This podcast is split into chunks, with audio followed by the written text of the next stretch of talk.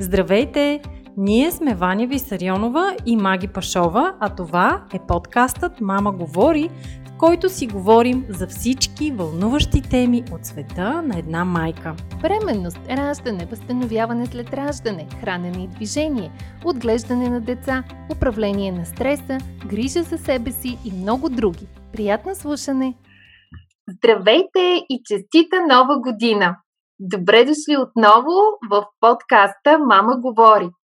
Пожелаваме ви една прекрасна нова година, много по-спокойна от предишната, с повече здраве, усмивки, пътувания и щастливи споделени моменти. Радваме се отново да бъдем заедно след празничната ни вакансия и почивка. Надяваме се и вие като нас да сте се заредили и да сте готови за нови срещи с нови интересни гости в нашия подкаст. Нашата новина и изненада за вас е, че имаме нова рубрика, в която всеки месец ще ви срещаме с по една вдъхновяваща жена, българка, създала нещо ново, различно и успешно. Такава и днешната ни гостенка Силвия Павлова, създателката на бранда Уден Спун, който много от вас познават, много от вас ползват, а сега от нея ще научим повече за личната история, за самия бранд и за бъдещите им проекти. Здравей, Силвия, и добре дошла в Мама говори. Здравейте! Благодаря за оказаната чест а да съм ви първия гост през новата година. но да ви донеса късмет. Сигурни сме такъв положителен и готин човек, със сигурност ще ни донесе късмет и ще ни върви по вода. И по хубави а, продукти. Да, и хубави продукти. Силве, за тези а, слушатели, които не те познават, ще разкажеш ли малко повече за себе си първо? За себе си, аз съм родена по погрешка в София. Що по погрешка, бе, Силве? Ами той... Я Целият ми живот е една много голяма грешка. Всъщност, моите родители се запознават а, още в гимназията и се промва една голяма любов между тях която на едно време така е била малко по-нали от дистанция, охажване това. И първата им година като студенти в София заминават на първия си студентски купон и не щеш ли ставам аз. Според баща ми направо съм му съсипала студентските години. Според майка ми казва, бе то не беше съвсем така, защото ние бързо я хвърлихме на бабите. И а, моята майка трябвало е всъщност горе-долу по това време да ми роди, и, но имала изпити, трябва да ги вземе доста по-рано през декември месец. Дошла е в София, за да си вземе изпитите. Обаче нещо, какво се е случило, професора ли бил в лошо настроение, нещо не, не е станало взимането на изпита, тя тръгва по витушка ядосана да си купи нещо. Това са нали, женски неща и аз като много зацикля, някоя покупка помага. И така лекенко почти ме израстила на витушка. Така че родена съм в, Стара, в София, отгледана съм в Стара Загора, като там общо взето сутрин просто ставах и питах има ли кой да ме гледа. А, гледаха ме, нали, тези неща, които ние сега следим с децата, психологично развитие, не знам какво развитие. Ме просто проверяха. Емоционално. Храна. Някакво да. И а, общо взето се спасявах. Бързо заминах за а, Париж да уча. А, аз съм изключително а, така привлечена от културата на Европа. За мен е това, което Европа ни дава и музеите, които имаше там, и, а, и уличките, по които не съм спирала да се разхождам, много а, ме зареждаха така позитивно и затова избрах там да уча, но оттам като един, а, м- как да кажа, горд българин, добре подготвен по математика, започнах без да искам да печеля състезания по математика и те всеки семестър ми изпращаха в различна държава, като първо ми пратиха в Мексико, след това в Штатите, учила съм един а, семестър и в а, Китай, и в Виетнам, и в Хонг-Конг. И общо взето, всеки семестър бях на различно място, като на идеята беше аз да живея в такива семейства, които са местни, и а, да споделям техните традиции, тяхната трапеза, а, и съответно техния език, избирах семейства, които не говорят английски или френски, за да мога да имам повече езици в портфолиото си и така а, да мога през студентските си години да се докосна до максимално култури, езици, разбирания. И, и колко езика говориш? Ами, значи аз си говоря английски, френски и испански, като китайския много добре се оправях, като бях там след нали, първия, втория месец, защото пък ние не можехме да се движим без таксита. Университета беше а, сравнително далеч. Аз бях в Шанхай, в университета в Удан и най-малкото за да се разбираш таксиметрите шофьори, евентуално да се прибереш в къщи, че трябваше един, що личен китайски. А, и така че, но сега доста, доста съм забравила. Може би, ако прекарам известно време там, те ще си дойдат на място самите думи. А, но да, но трите езика си останаха. Нали? Браво. Тъй като те са и с много близък корен френски и испански, общо взето един ден реч на испански веднага нали, все още се включвам. И всъщност, благодарение на това цялото обикаляне и а, познанията, които ми дадаха в самите семейства, аз успях вече професионално да го развия и в, когато се върна в България, както и а, отглеждането на децата ми е много альтернативно според моите родители, защото комбинира най-различни неща, научени от моите мексикански, вьетнамски, а, американски майки и така. Тайски. Тайски. Всъщност най-много да, съм... Да, ти имаш две деца. Да, имам две деца. За сега. нали, трябва да видим как ще стане обиждаването на мъжката част. В за трето? За трето нещо. За сега нещата изглеждат недобре в тази част. Никога не се знае. Аз съм на принцип повече деца, да. по-весела къща, малко по-изморен мъж, но А да. какво е альтернативното, което прилагаш в тяхното отглеждане и възпитание? Дай ни някакъв пример. Ами, значи, а, той има добри и лоши примери. Лоши примери ги видях в Америка. а, тъй като там децата, те ни ядяха никакъв зеленчук. Включително бургерите, като се сложи вътре едно листо и една краставица, нали, резен, те го махаха, защото смятаха, че не им го понася стомаха изобщо добре а, не пиеха вода почти. Те бяха само на такива... Ми, тя пише моята, как да кажа, сестра, нали, доведена там. Тя пише предимно коли разни. Да. Уж лайт, уж не знам какво. И си спомням, нали, размерите и начина по който изглеждаше лицето и начина по който кожата, ногтите, нали, то всичко просто си казваш, о, вау! А, и което беше много интересно е, че ние там бяхме цяла делегация а, с французи, нали, защото изпращат ни от Френски университет. А, и имахме столова. И на столовата имаше салатен бар, който беше разкошен. На този салатен бар имаше само чужденци. и аз много рядко се вижда нали, в тази, този, тази част, където ние бяхме, американец да отиде там. Те обикновено бяха където са гофретите, но французите, техните крудите, както те си ги обичат, са важни, винаги трябва да присъстват. И независимо, че много внимавахме с начина си на хранене там, знаехме какви са нали, опасностите. Всички, цялата ни група, бяхме 30 човека делегация, средно качиха 4 кг и половина за един семестър. Това е средност. Тоест, а, добрата новина беше, че оттам ни изпратиха в Виетнам. Там пак бяхме на минус 7, така че навърнахме обратно в Париж абсолютно в перфектна форма. нали, без никакви проблеми. А, но от всякъде, а, децата ми са гледани с много разнообразна храна. Аз много се гордея с това, че а, когато седнем някъде на ресторант или на гости, където и да е, и те сложат чиния с всеки, всяко семейство храни по различен начин. А, децата ми не побутват неща от чиния. Да. А, и има една техника, която аз прилагам, моята мексиканска майка ме научи на, на нея. Тя беше по-възрастна, имаше внуче. И внучето, примерно, много се мръщеше на чушка. И аз сега тази стратегия правя за моите деца. Детето, като примерно сложа чушка, винаги нарязвам на едро, гледам да, да ни ме да им правя номера, нали, кофти номера, там да е наситно, някакси да минава, нарочно го слагам на едро, винаги го слагам в чинията. И първо той като беше малък, баткото, ми казваше, ама мамо, ти нали знаеш, че аз не обичам зелена чушка. И аз му казвам, да, това е окей. Много деца не обичат зелена чушка, но ти като пораснеш, ти обичаш. И аз не мога да знам дали ти на този етап си пораснал.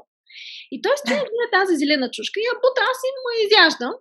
Нали, обаче той си бре, аз, аз като порасна на мен ще ми харесва и, и някак си расте с тази мисъл. В един момент нали, той изяжда една зелена чушка и казва, мамо, виж, аз Порасна. Порасна съм, много яко. Ма това е страхотна техника, много идейно. Ами, а, да, и за сега всъщност работи. Всяко едно да. нещо, което ние, а, което по един или по друг начин те казват, че ни им харесва, аз правя така. Това е окей. Okay.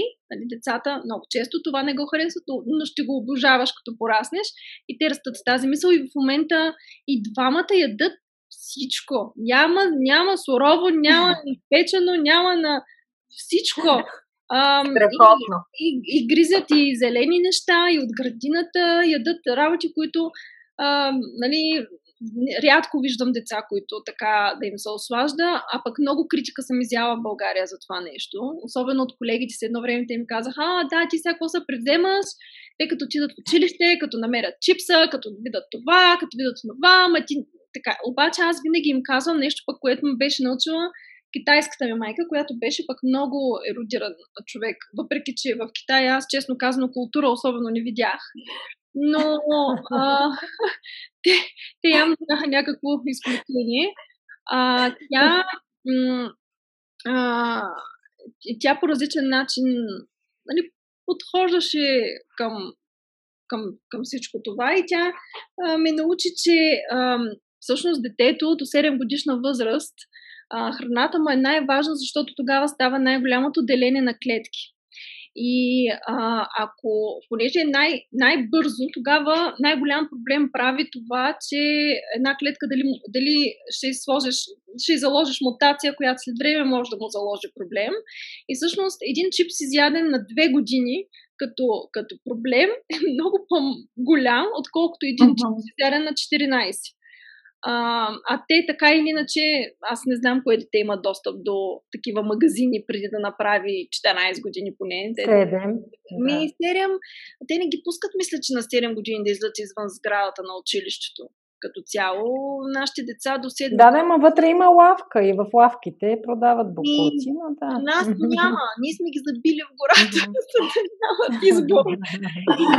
се свикват и между другото го търсят. Имали сме моменти, в които нали, пътуваме, налага се сандвичи, нещо нали, да се направи, което да е по-бързо.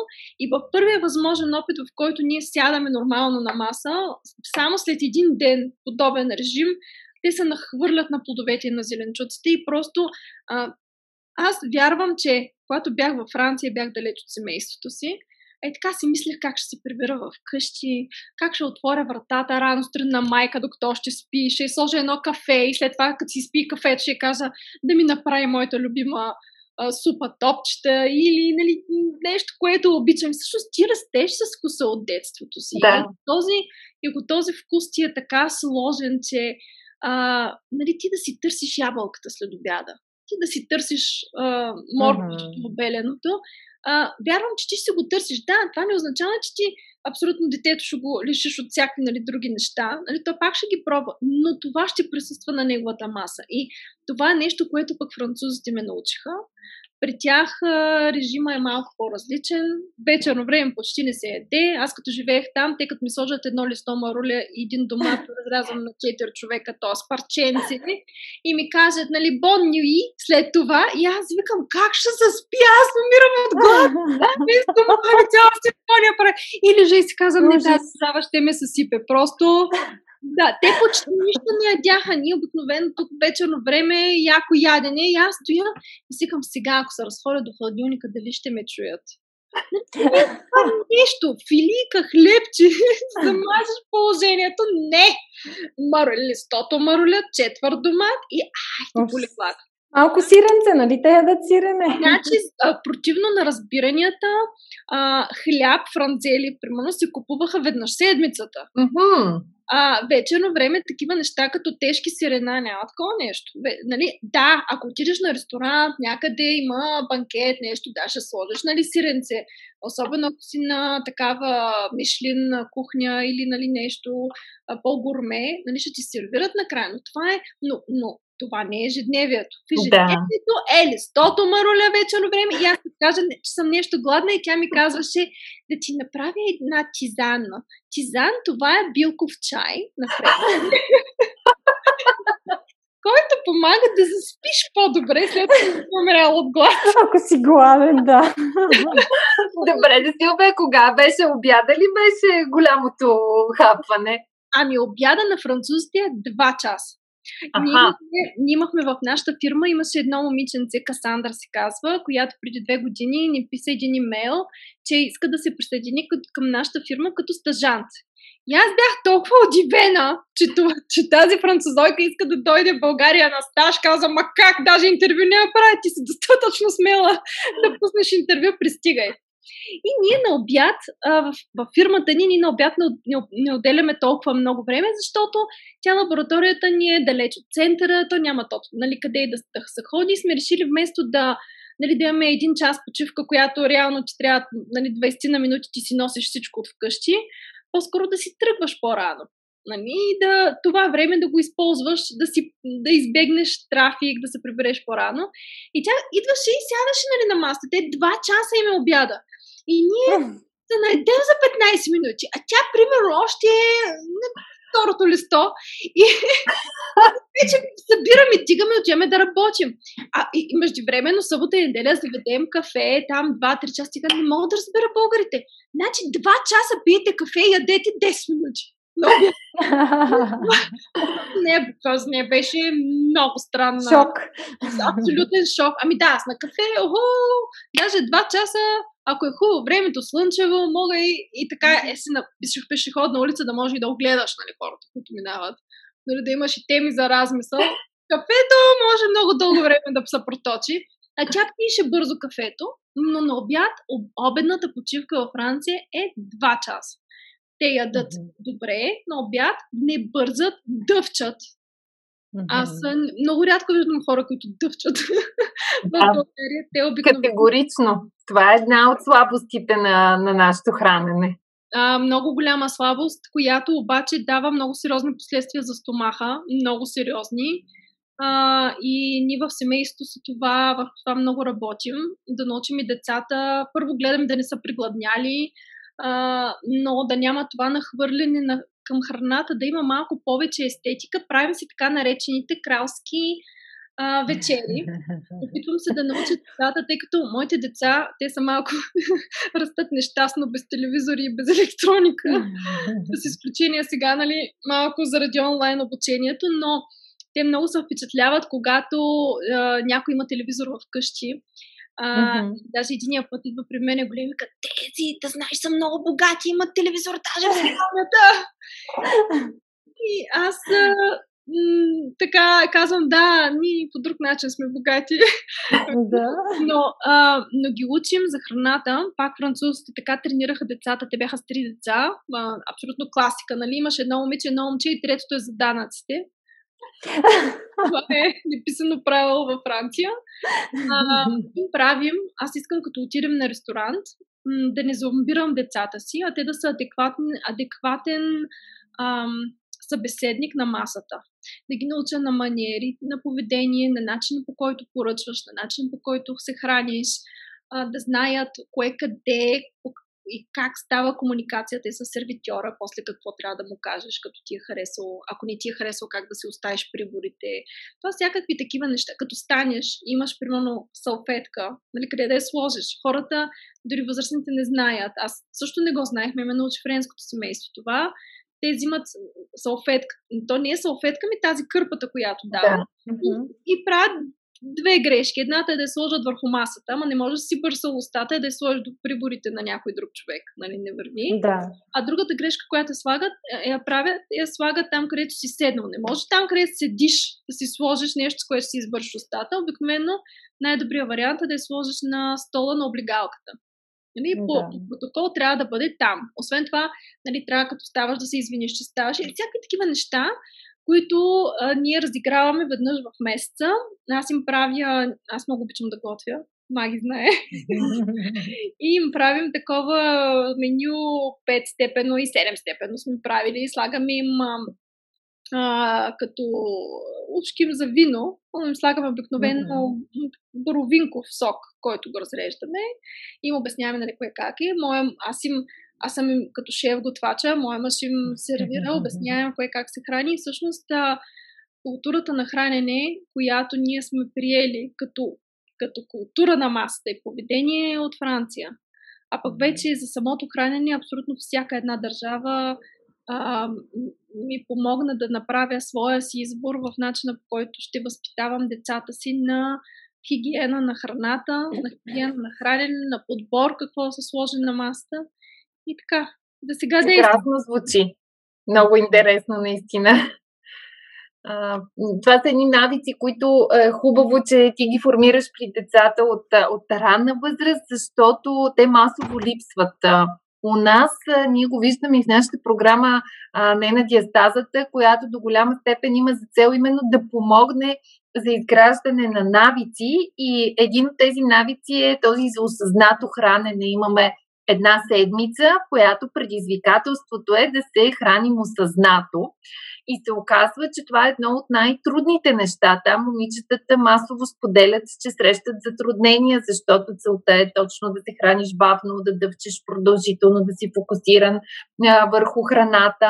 Сега, разбира се, при нас много от участничките са с а, малки бебета или прохождащи дечица, когато е по-трудно, защото детето изисква а, твоето внимание. Ти не можеш а, така да седнеш и да се храниш а, спокойно, но, но истината е, че дори когато го няма този фактор, детето пак по силата на навика се храним бързо, не дъвчем достатъчно добре, а, има, както казваш, пуснат телевизор или друго устройство, което а, разсейва но когато осъзнаем значението на това, а, аз за това много не харесвам твърдението, че сме това, което ядем. Не, не сме това, което ядем, а сме и това, което освояваме, храносмиламе и сме и нашите гени, и изобщо нашия начин на, на живот. Много са факторите от пъзела, но, но колкото и да внимаваме какво ядем, ако не внимаваме как го ядем, а, на практика не извличаме пълният mm-hmm. потенциал, така че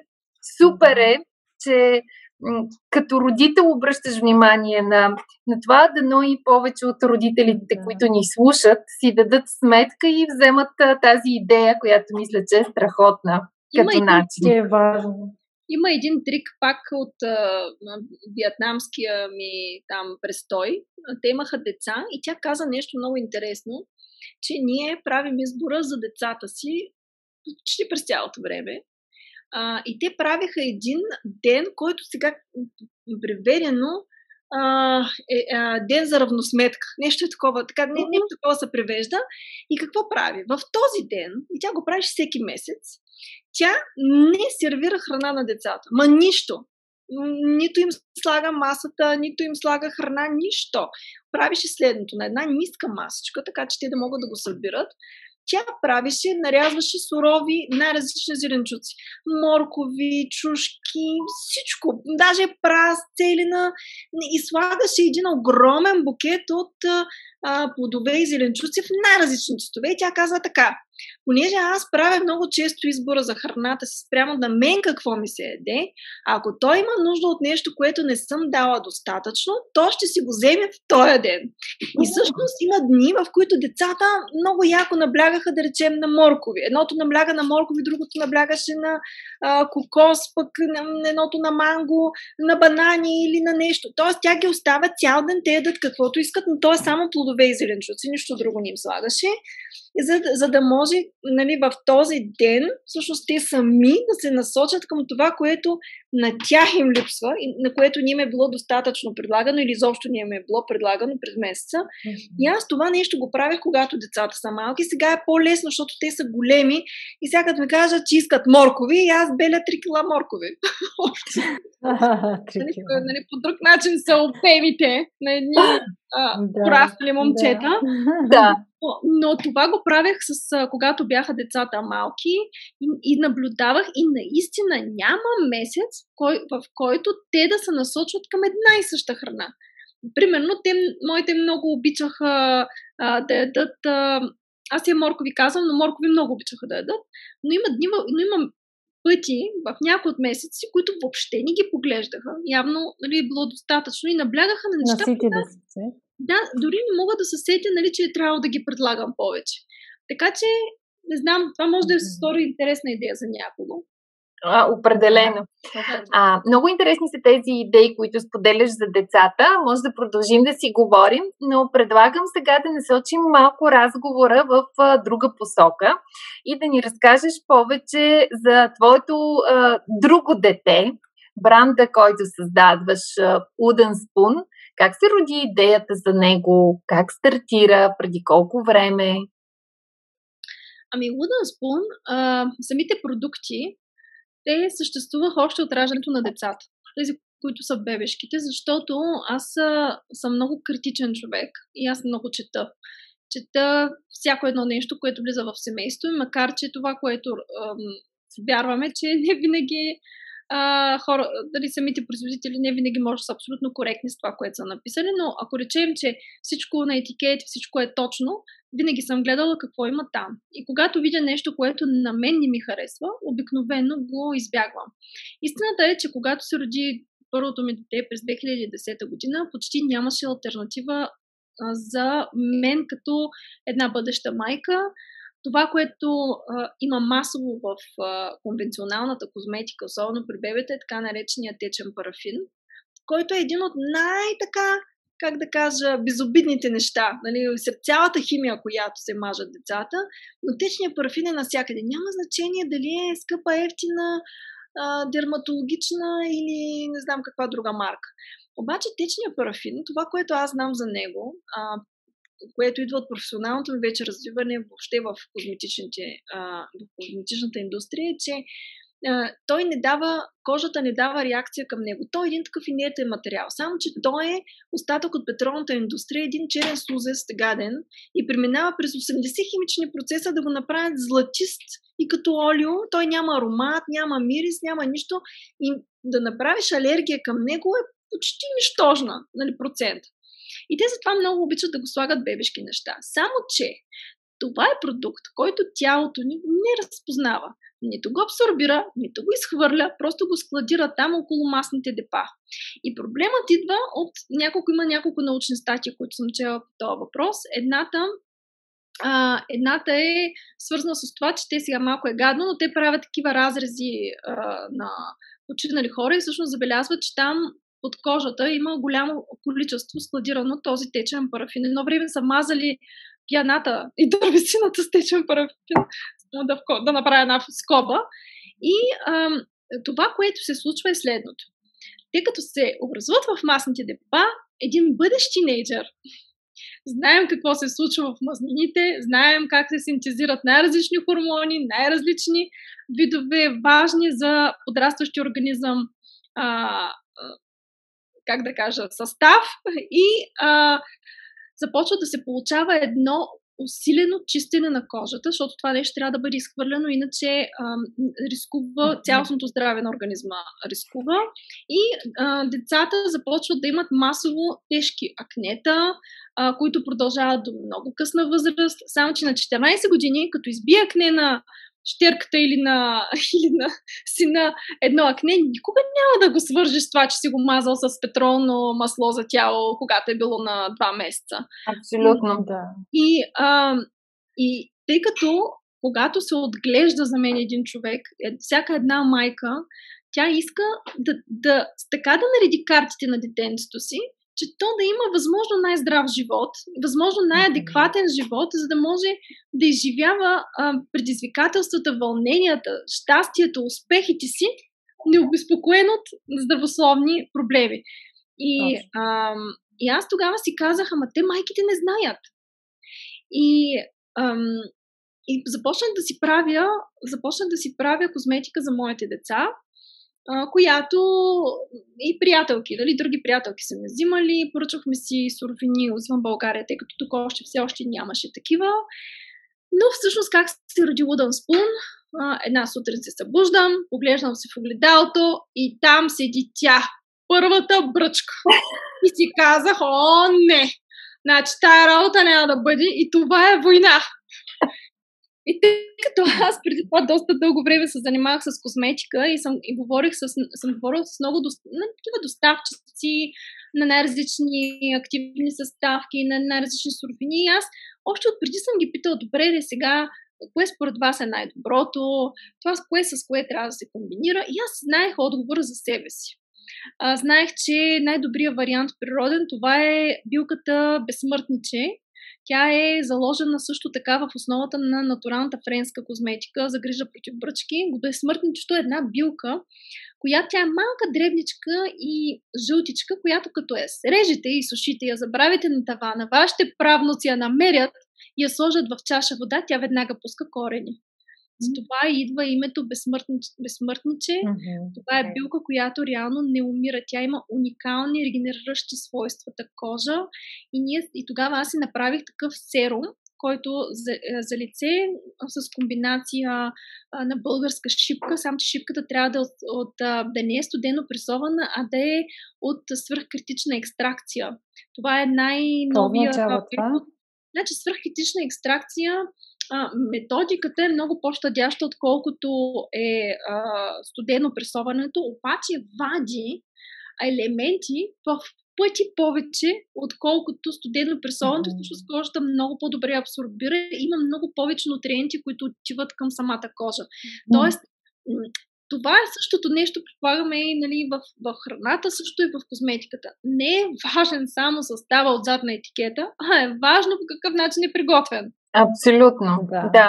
Че, така че а, а, това, което нали, и ние сега залагаме е да бъде максимално сурово, но също така серумите, за да бъдат, а, за да бъдат активни, за да работят, защото много хора ми казват, бе, аз искам серум, ама а, не искаме да се сбърчквам, тъй че много хубаво натуралните неща, ама аз искам нещо, което работи. Няма как да работи, когато едни изключително финни субстанции са насложени в едни метални машини, метала веднага взаимодейства с тях и всъщност избива по пътя си, дори да не се загрява, избива по пътя си всичко, което е било хубаво в тази суровина.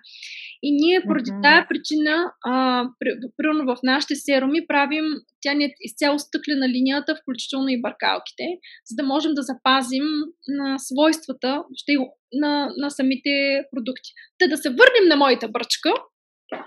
Като видях тази бръчка и аз казах, не, това няма как да стане, си направих едно такова сернче за мен и започнах да се грижа за кожата си. Това се случва преди 10 години някъде. Ето сега вие виждате, mm-hmm. вашите, вашите слушатели да. не. Да, те, да нашите слушатели не виждат, но, но ние със сигурност може да кажем, защото те виждаме а, на Zoom, че Потвърждаваме, да. Перфектен вид. 10 години, да. така. И аз направих тази бръчка, идва моята сестра. Моята сестра е абсолютно, абсолютно противоположност на мен. Аз съм горско чедо, на мен ми трябва една раница и ми трябва шепа падеми, което и оттам нататък гората. Докато тя е, така, тя е по-кифленски насочена, тя два часа се подготвя, гледа лице, поддръжка и тя пристига, която тя тогава беше а, на 22 години. Ако не се лъжа, точно така на 22 години, казва, и аз на ми трябва такова нещо против бръчки. Викам, ти си на 22 години, какви бръчки, обаче тя не е задължително. Трябва превенцията, нали, винаги излиза по-ефтино. Викам, добре, научила си урока, прави на нея серум за бръчки и майка ми ми звъни. И почва. Значи аз 18 години съм то отглеждала, после потърпях пътешествия и накрая на горката ти майка няма серум. Дава ми на нея серум и така изведнъж като се накачулиха приятели, кой иска един серум и те почват и да повтарят и аз само бъркам някакви неща. Значи, нали, имаме един такъв плод, тип като остров, той се залива с спирт Нали, са, всичко се екипира, аз съм на маняк на тема хигиена и всичко се екипира и се подготвя. Я моминско парти, я нещо друго. И в един момент моят мъж се прибира, той много обича яйца. И се прибира, ма изгладнял като вълк и ме поглежда как всичко е стерилно и ми и казва, жена, гладен съм. И аз се опитах да му обясня, нали, че моминско парти тук ще нали, направя така като за подаръчета. И той ми, той ме поглежда и ми казва, ма аз съм гладен. Ако толкова ти харесват тези продукти, защо не си отвориш една лаборатория и да а, и си бъркай колкото си искаш. Да, там, баща да му изляза от кухнята да си прави яйцата човека. И аз тогава се замислих за секунда и си казвам, ама на мене кой ще ми купува козметиката? И той ме поглежда и ме каза, виж сега, няма никакво значение. Всяка жена трябва да има скъпо хоби. Това ще бъде твоето. И аз всъщност отворих тогава една... А, значи първата ни производствено помещение беше 7 квадратни метра, като бяха общо 30 квадрата всички помещения с складовете. И тогава се чудихме как да се казва марката. Аз преди време бях регистрирала Wooden Spoon като дървена лъжичка, защото бях много ядосана на индустрията, която прави храни за бебета. Mm-hmm. И си казах в момента, в който си стъпя на краката, нали, малко избутам децата, ще си направя а, фирма за а, детски храни, която ще бъде наистина както трябва да бъде. Без пълнежи, без пълнители, без нещестета, без неща. Без нещестета. Без нали, тиква, която замества всичко а, и разни там вкусители неща. И исках да си направя такава, аз много обичам да готвя. Пак казвам, искам да нахраня света, по принцип.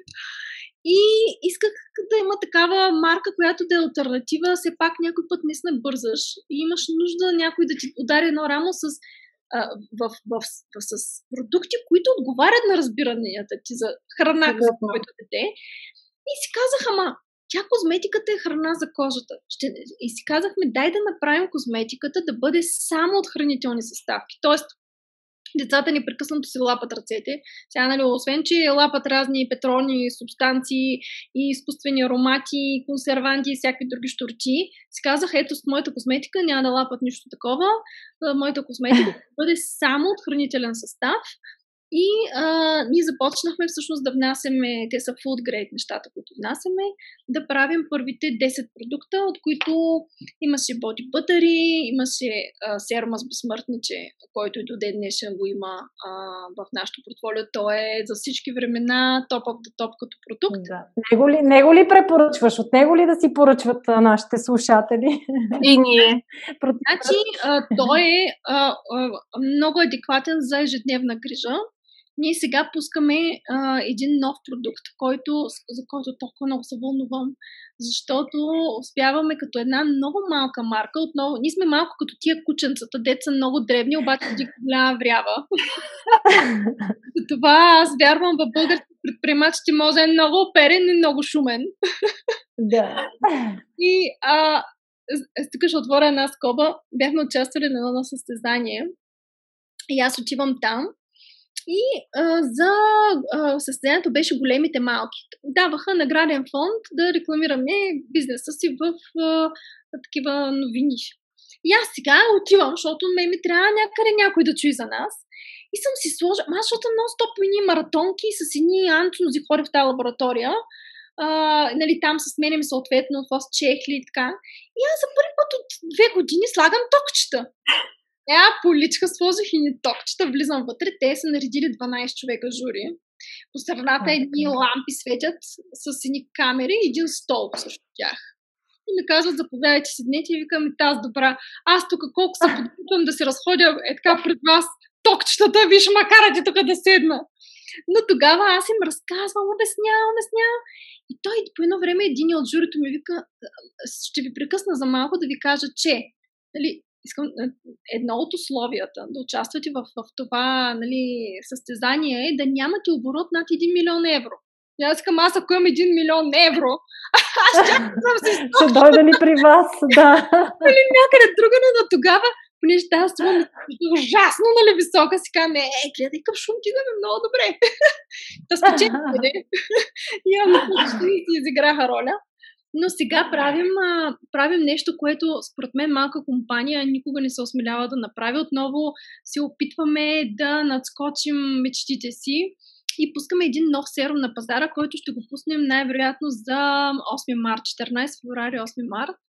И той ще бъде а, а, той ще бъде с три уникални съставки.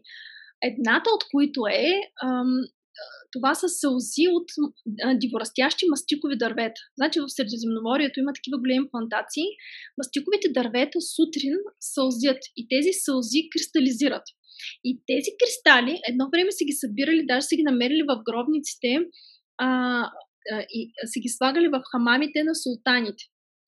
А, това нещо е било една от основните грижи за доброто излъчване там на жените в харема на султана. Mm-hmm. И предполагам, че те не са знаели защо нали, се ползват, но ние днешно време в лабораторни изследвания доказахме, че всъщност тази съставка събужда двата протеина на младостта вътре клетъчно. И а, тя се абсорби, тя е естествена съставка, натурална съставка е, която обаче толкова добре съживява лицето, че всъщност, може би не случайно, още четвърти век се, се е използвали, то само нали, за там богопомазани. А втората съставка, това е, не знам дали сте чували за растението солянки. Не. Солянки, не, всъщност, то е едно растение, което няма ли, то прилича малко като като мъхче, обаче няма листа, ами те са едни като клончета разкроени, които са едни дебелички. Дебелички бенци са примерно 2-3 мм има диаметъра, обаче то расте върху камък.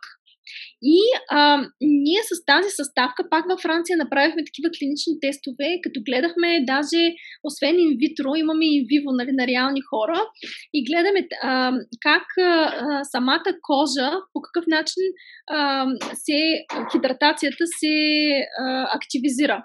И всъщност се доказва на 28-я ден използване, че кожата, водата вътре клетъчно и, и, и около клетките, извън клетъчно, се качва с 6000% или това е 60 пъти повече, отколкото на ден първи.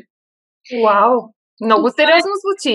Това е много вау. И понеже ние а, правим, а, нали сме оперени вече и правим клинични тести, ние това даже имаме право да го твърдим. не, не само, нали, абсолютно легално можем да си го кажем. И третата съставка, която всъщност за мен е най-важна за съвременната жена, открихме едно, значи това е ново дорасло, което е на 2.5 милиарда години. Как са го изчислили, не мога да кажа. Но то вирее само в чисти води и в себе си се извлича, пак французите, те са, нали, те са дива работа там, те извличат една съставка, която ние купуваме, която ако примерно имаш на лицето възпаление или имаш, а, наречем, надрал си с нещо, имаш някаква прорезна ми, ми, а, рана и тя зараза, като зараства, ти не винаги можеш да я видиш така а, с просто око, но когато гледаш под микроскоп и тя зараства за 6 дена, с този екстракт зараства в рамките на 6 часа. И тестовете, които направихме е, че понеже хората аз много съм против крема сутрин да се маже, между mm-hmm. другото, защото той се абсорбира на 60% и останат 40% полепват всичко, що може като мръсотия по пътя. Mm-hmm. А, а, значи, когато се намаже вечерно време, то пази 24 часа. Ти като излезеш навън, тебе по кожата ти полепват най-различни финни прахови частици. Това за хора, които живеят в големите градове е голям проблем за кожата. А тази съставка, тя прави един слой, който те пази от градските замърсявания, от стрес нали, на кожата, както и от а, слънчевите а, как да, а, демиджа. А т.е. той има и UV защита не е срещу UV защитата, а самата кожа, независимо, примерно, ти дали си намазан с слънцезащитен или не, тя страда по различен начин от слънцето. Тоест не е UV защитата, ами е mm-hmm. другата част, която също, също докарва кожата до, до стрес. И до устаряване. До устаряване. И всъщност комбинацията на тия три съставки, сега много се вълнувам. И всъщност първо при вас го споделяме това Ама нещо. то звучи просто като да. някаква магия за кожата. Аз нямам търпение да го, да го пробваме. Значи около средата на февруари или началото на март да го очакваме, Защо, така? Да, такова ще, ще Женския правим. месец. Ще направим, може би, то ще е много лимитирано, ще направим една бройка и край. Защото, А, да ти искаме и ние. И ние искаме. ами, то е, аз съм, съм много развълнуван, защото това е адекватно съвременно ли- а, решение за една градска жена, за която е много важно как изглежда кожата. И всъщност комбинацията между тия три неща дава пълна грижа и нямаш нужда от абсолютно нищо друго. Освен това, самия факт, Супер. че всичко е натурално и нищо не м, така пренасилваш. на Да, А, да. а, аз, а, хм, ако имаме време, мога да ви споделя. Примерно при химичното използване и при натуралното каква е разликата. Значи в химичната косметика, не знам дали забелязвате, има едни отстрани на самите кремове, пише 25+, 35+, 45+. Да, да. Да. Това е така, защото те се сла... добавя се един химикал, а, който да засили регенерацията на клетките. Само, че когато ти изкуствено засилваш регенерацията на клетките, тя кожата се омързелява. А, и тогава м- ти на, на всеки 10 години, че даже и през 5 някой път ги правят, те отвояват доста, отвояват доста, отвояват доста, за да може а, кожата да продължи да бъде млада. Само, че проблема с това нещо е, че тя самата кожа много се омързелява и в крайна сметка в момента, в който спреш да използваш такъв химичен продукт, тя просто рухва. Защото Пада. Това е като спорта. Ако а, спортуваш три пъти в седмицата по един час, е едно. Но ако отидеш и от сутрин до вечер бягаш с 100 км в час, в момента в който ти спреш, за да направиш почивка, ти просто, просто Рухваш. падаш, рухваш, абсолютно. Кожата е по същия начин. Аз имам много мои приятелки, които още от гимназията беше супер важно за тях, почнаха се мажат и така нататък. Ам, и сега, в момента, когато сравним тяхната кожа и това, което аз съм постигнала, значи те в началото много дърпат Мгм. Нали, а, тоест, първите 5 години, да речем, те ще изглеждат по-добре, отколкото изглежда моята кожа. Обаче с времето ти почваш да изтощаваш, защото ти ако имаш една клетка, която съвсем грубо, нали, това не е вярно, но съвсем грубо се регенерира 100 пъти, докато живееш, ти живееш 100 години, т.е. имаш една регенерация на, на година, Мгм. което нали, съвсем това, това е невярна сметка, но ти направиш тия 100 пъти регенерация в рамките на 10 години, вече нещата почват много да зациклят. И Да. тогава, Да. тогава влизаш в един порочен кръг, защото ти вече не можеш да върнеш стария тонус на кожата си и почваш да, да прилагаш методи, които пък става все по-зле и все по-зле и все по-зле. И ефектите са много. А, Затова ако, има култура на поддръжка на кожата и тази култура на кожата е още от начало да е ясно каква стратегия ще бъде изградена ти да дадеш на кожата си това, което е необходимо. Най-добре е да дадеш нутриентите, както, то, както при при клетката. Когато една клетка има всички необходими вещества, тя по принцип има уникални свойства да се самосъхранява, да се регенерира, да се чувства добре.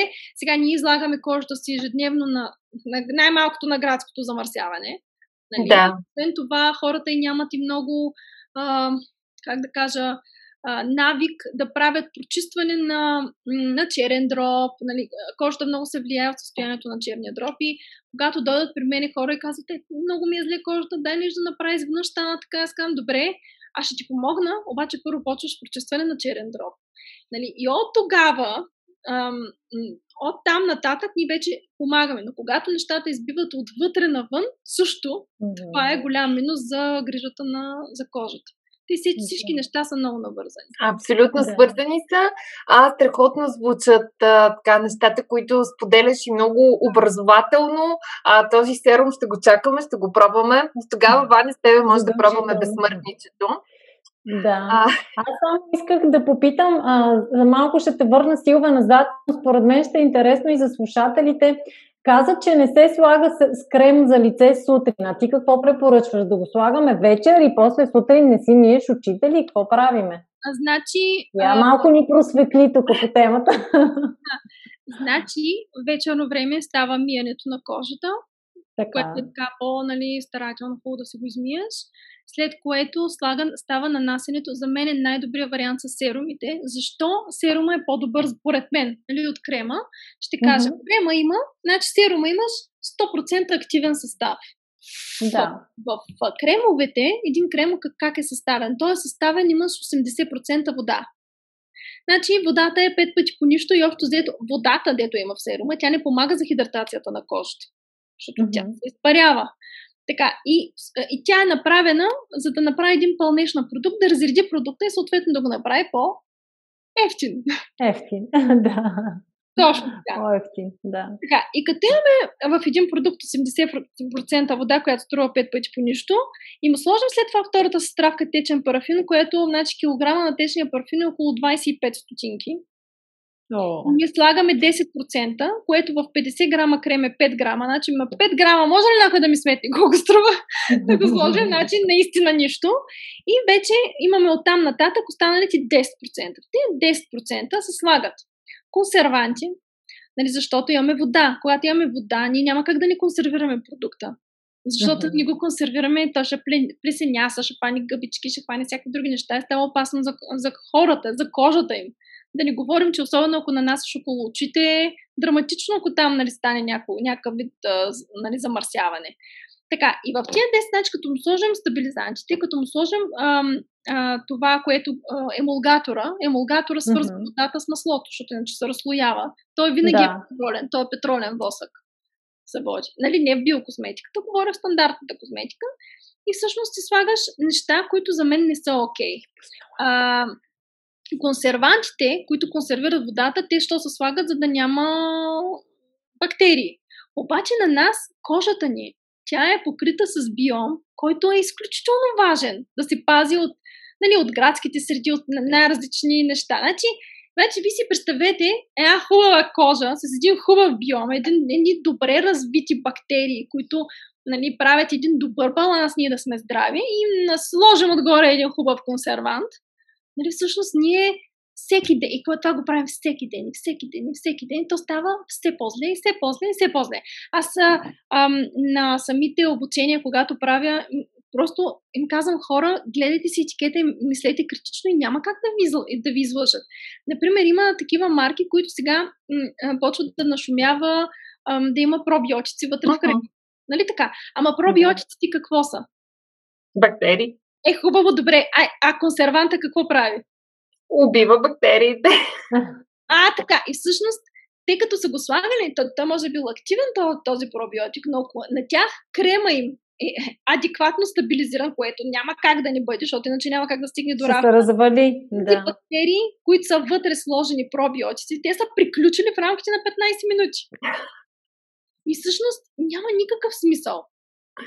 Така че, така че в момента, в който човек започне нали, да си върти в главата нещата, които им казват, няма как маркетинга да ги, да ги хване. Защото няма нищо по-опасно от един клиент, който е информиран. Да, да. Вижте, крема, той, няма, той остава по кожата. И ти, цялото това нещо, то ти като излезеш навън и то няма как да попие веднага. Кожата не може да абсорбира всичко, което поеме. Даже в юрведичните вярвания, те какво правят? Те омазват лицето с масла. Много ползват а, нали, различни там според а, а, това каква, нали си, каква доша. доша си, да. да. но след като те омажат, а, те те оставят 20 минути и след това го измиват. Защо го измиват? Защото казват така кожата си взима точно това, което трябва, всичко останало трябва да бъде махнато. Uh-huh. Защото нали, тя отровата е в дозата. Да. При серумите, при серумите ам, и, нали, тези, които ние правим, защото има на различни серуми, серуми на водна основа, има серуми на нали, така. Говорим за тези серуми, които, които са на, на маслена основа, които са направени да, да държат кожата 24 часа. Те се слагат вечерно време на чиста кожа нали, слагат се няколко капки, но те са достатъчно силни. По принцип серумите са ни силни нашите, за да може да се, да, mm-hmm. 24 часа до другото нанасене, те да пазят кожата и същевременно сутринта то да е попило. Mm-hmm. И то като е попило сутринта, освен нали, че си имаш вече защитните функции, които ти носят активните съставки, нали, но а, нямаш и това прекомерно привличане и за прилепване на, на мръсотия. Сега, нали, за хората, които слагат фондиотени и така нататък, това няма как да се избегне, защото те така или иначе нали, полепват всяко едно нещо, но не говорим, нали, когато трябва да се избира нали, крем или серум и, и нали, нямаме това а, полагане на най-различни видове а, други съставки. Тоест, за теб е достатъчно един хубав серум вечерта да се а, постави върху кожата. Абсолютно. Сутрин не се мия кожата много. Противно се Само забърсваш очи. Не, ето, е, е, както децата ми, един пръст на Да. всяко. Не, сега, нали, изпличкаш си лицето. Не, Да, да, да, изпличкаш да. си лицето, попиваш си. Значи никога лицето не се стържи с хавлия. Значи Да, сутрин то само само се се попива, само се попива, серумът си е там и той си действа. Нали? Ако е лятото, нали, препоръчваме се пак да се слага някакъв, ако си много на слънце, някакъв слънцезащитна грижа, която по възможност нали, да не е химична. Защото при химичните... Мене много, много ми е смешен този факт за химичните слънцезащити, защото ние слагаме слънцезащита да се предпазваме от слънчево изгаряне и рак на кожата. А пък химичните филтри, те, Да. като представляват, те като влязат вътре в кожата, те попиват вътре. И те прихващат радиацията и я разграждат. Това на всеки два часа трябва да се слага, защото той почва, нали, те се самоунищожават си на двете неща. Ама какъв трябва да е този химикал да разгради радиация? Доказано канцерогенен, Нали, всеки, който така малко се поинтересува и отвори, примерно да види на химичния си състав на слънцезащитния, като удари вътре в интернет, той веднага вижда всичките доказателства колко всъщност канцерогенен е Да. той. И тук става един, едно голямо противоречие. Да, нали, ползваш слънцезащитен, се припаваш от рак на кожата, обаче си вкарваш химикал, който доказано предизвиква рак на кожата и всъщност ти нищо не правиш. Да. За омагиосна Да. картина. Четох, че Wooden Spoon във Франция е на първо място по продажба на слънцезащитни кремове. Нали така? Ами, не, всъщност не, ние в, а, правим в Швеция много голяма а, Швеция. в Швеция има много голям процент на хора, които имат страдат от рак на кожата. А една от причините е, че имат, виждат първо малко слънце и тяхната кожа не прави естествените си защитни реакции. А, но там, а, там са всъщност втори по продажба в сектора на натурални слънцезащити, но ние произвеждаме не само под нашата марка, но и под много други марки. Така че общо, нали, там като, като производител а, сме на Да. доста напред, но там много уважават това, което ние правим и, и разбират как да използват самите продукти. А, Мгм. така че малко по-различна е културата, но иначе имаме награда в а, Унгария. Те са тествали пазара с 50 а, марки слънцезащита и сте ни посочили като най-безопасния продукт, който се продава в а, Унгария. Всъщност в Унгария продаваме много добре. Друга, другата Много ни яко. държава е в Чехия и в Япония страшно много ни харесват също. Супер. А, ние сега правим една голяма иновация в слънцезащитата, тъй като тя е доста а, деликатен продукт. А, хората по принцип искат, наистина искат да, са, да се мажат с нещо чисто, обаче една а, минерална слънцезащита, тя оставя един бял филм. Да. който И е трудна за разнасяне. ни е трудно за разнасяне. И сега, аз ги разбирам. Натопал си са, сложил си хубавия банки, умрял си от глад от година, за да се покажеш и накрая като мумия отгоре с това бялото. Така че абсолютно разбирам клиентите и аз съм с тях, с тяхното страдание. И ние за това внедряваме, сме първите в Европа, много се гордея, внедряваме първия по рода си ам, такъв минерален а, цинков слънцезащитен, който обаче цинка е прозрачен. И много силно се надявам тази година всичко да мине наред и той да е вече по магазините от март месец, като ние с него направихме, тъй като влизаме в, а, а, в Нова Зеландия и в Австралия с него, а там изискванията за тестовете на слънцезащити са доста по-завишени. И ние направихме, трябваше да направим а, тестове не върху животни, върху хора, доброволно. А, Да. Направихме тестове с 10 доброволеца с много бяла кожа, които ги мажем, там на гърба ги мажем, с една специална лабораторна лампа ги облъчват с радиация, която е адекватна на озонова дупка. И ние с 50-я ни фактор бебешкия доказахме 58 фактор с новия цинк, което, което с тези тестове Мгм. ни дава възможност да сме една от първите марки, ако не сме и първата българска марка, която ще стъпи на, в Нова Зеландия, в Австралия и то а, с такъв а, технологичен продукт, който там е проблемен заради озонната дупка.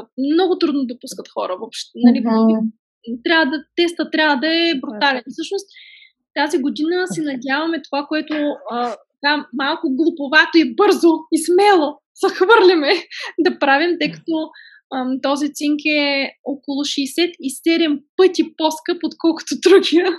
Само да си представите за това въпрос. И карваме всички яйца в една кошница да видим какво ще стане, но пък много вярваме, че това ще даде възможност дори така хората, които обичат да се контят нали, по плажа, да им дадем альтернатива, да ползват нещо, което няма да ги компрометира нали, с бели разни петна и Ама абсолютно много добре да. звучи. Значи има определено какво да чакаме тази година от вас и да, да тестваме с интерес. А, изключително интересни неща ни споделяш. Аз мисля, че може и два часа да си говорим. На нас няма да ни омръзне. Да. Ами, не знам дали знаеш, обаче на сайта а, телефона е мой, защото аз говоря не много цялата фирма. И всъщност, избирайки мене за, за, като събеседник, нещата не изглеждат добре от към часове. Аз съм... Нищо. Интересно е. Аз съм сигурна, че хората ще ни слушат. Преди да забравя, Кажи... когато ходим на изложение, моя мъж ми казва, моля ти се, искам да говориш от сутрин до вечер, да млъкнеш къщи. Обаче той не знае в колата призареждам пътюм. Даже призареждам, докато говоря с някой в колата. И нещата така и не са се получили. А пък след тая пандемия, аз не знам как защо сте си помислили, че влезем в един час. Извинявай към въпросите. Какво да правят тези куковици като нас, които тренират а, почти всеки ден и съответно, нали, знаеш, като тренираш ти се потиш супер много и след това, като се къпеш и трябва да сложиш пак някакъв крем. Какво правиме? Ами, аз понеже съм много мързелива от към неща. Чекна се и тук изкъщи, ама не съм се изпотявала на спорт скоро. Малко ми е тежка тази тема. Не, не, значи ви сега, то, нали, то ти лицето, не знам, потиш ли са през лицето? Еми да, потиш се. Целият си червен и си червен и си потен целия. Ами, значи пускаш си една хубава вода, нали, да мине през лицето да. ти. Нали, другото са понисваш, то няма как. Обаче лицето ти, то, той серма си върви, той си е там. Нали, mm-hmm. Няма проблем. Сега, ако примерно това нещо се прави след обяда, и ти след това си вкъщи и можеш да си нанесеш веднага след това серума, си правиш просто по-рано самата процедура. Но иначе няма проблем, ако си сутрин или нали, нещо ти така иначе самата пот не ти трябва сапун да я изтържеш. Да. Тебе ти трябва вода. Нали, вече за тялото е различно, но самото лице няма чак такава драма. Няма ли там някой да попива челото? Мисля, че трябва да поканим Силвия на една от нашите тренировки, за да, да попие по... Ама да знаете, значи аз съм, а, имам а, нашия партньор, той преподава там йога и дишане. И ние, когато сме ходили с него по изложения, той рано сутрин взимахме обикновено а, за всичките там партньори, всичките марки, които са един голям апартамент, всеки си е в стая и рано сутринта ние трябва да тръгнем примерно в 9. А той идва в 7.30, отваря ми вратата и ми вика, Силви, ставай да дишаме. Викам, какво? И той вика, ставай, ставай да ти викам, о, викам, моля ти се, остави ме на мира, излезай от тогава, защото ще спа. И той, ако сега станеш и дишаш с мен, ще имаш чувство, че си спал един час повече. Викам, ти ако сега излезеш, аз ще спа един час повече. Обаче, значи аз съм забелязала, че хората в йога и средиците, те са безкрупулни, те не те оставят. Тук не са на чекнеш сутринта, не са на дишаш. Това е. Защото отгоре си спомня, Значи сложил ми там, иначе пусна някакви мантри там да се пеят. Точно аз съм толкова скучасана от всякъде. Не стига, че, защото обикновено това случва зимата. Ами ми отворил прозореца, някаква енергия оттам трябва да влиза. Докато дишаш, аз дишам и, и той диша и викам, ако утре ме събудиш, съм те обаче и на следващата сутрин пак се наложи да дишам. И, на, ние сме 6 години фирма, на 6 година просто ставах. Ставам там, посрещам слънцето, има някакви пози, посрещане на слънце, не знам какви други неща.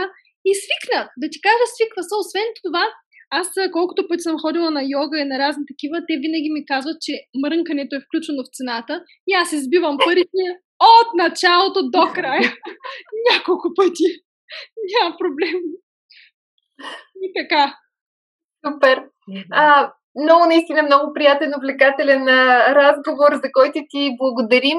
А, със сигурност има какво още да, да разкажеш. А, вашата история от тази година, как влязохте в а, а, кралската книга на английското кралско семейство.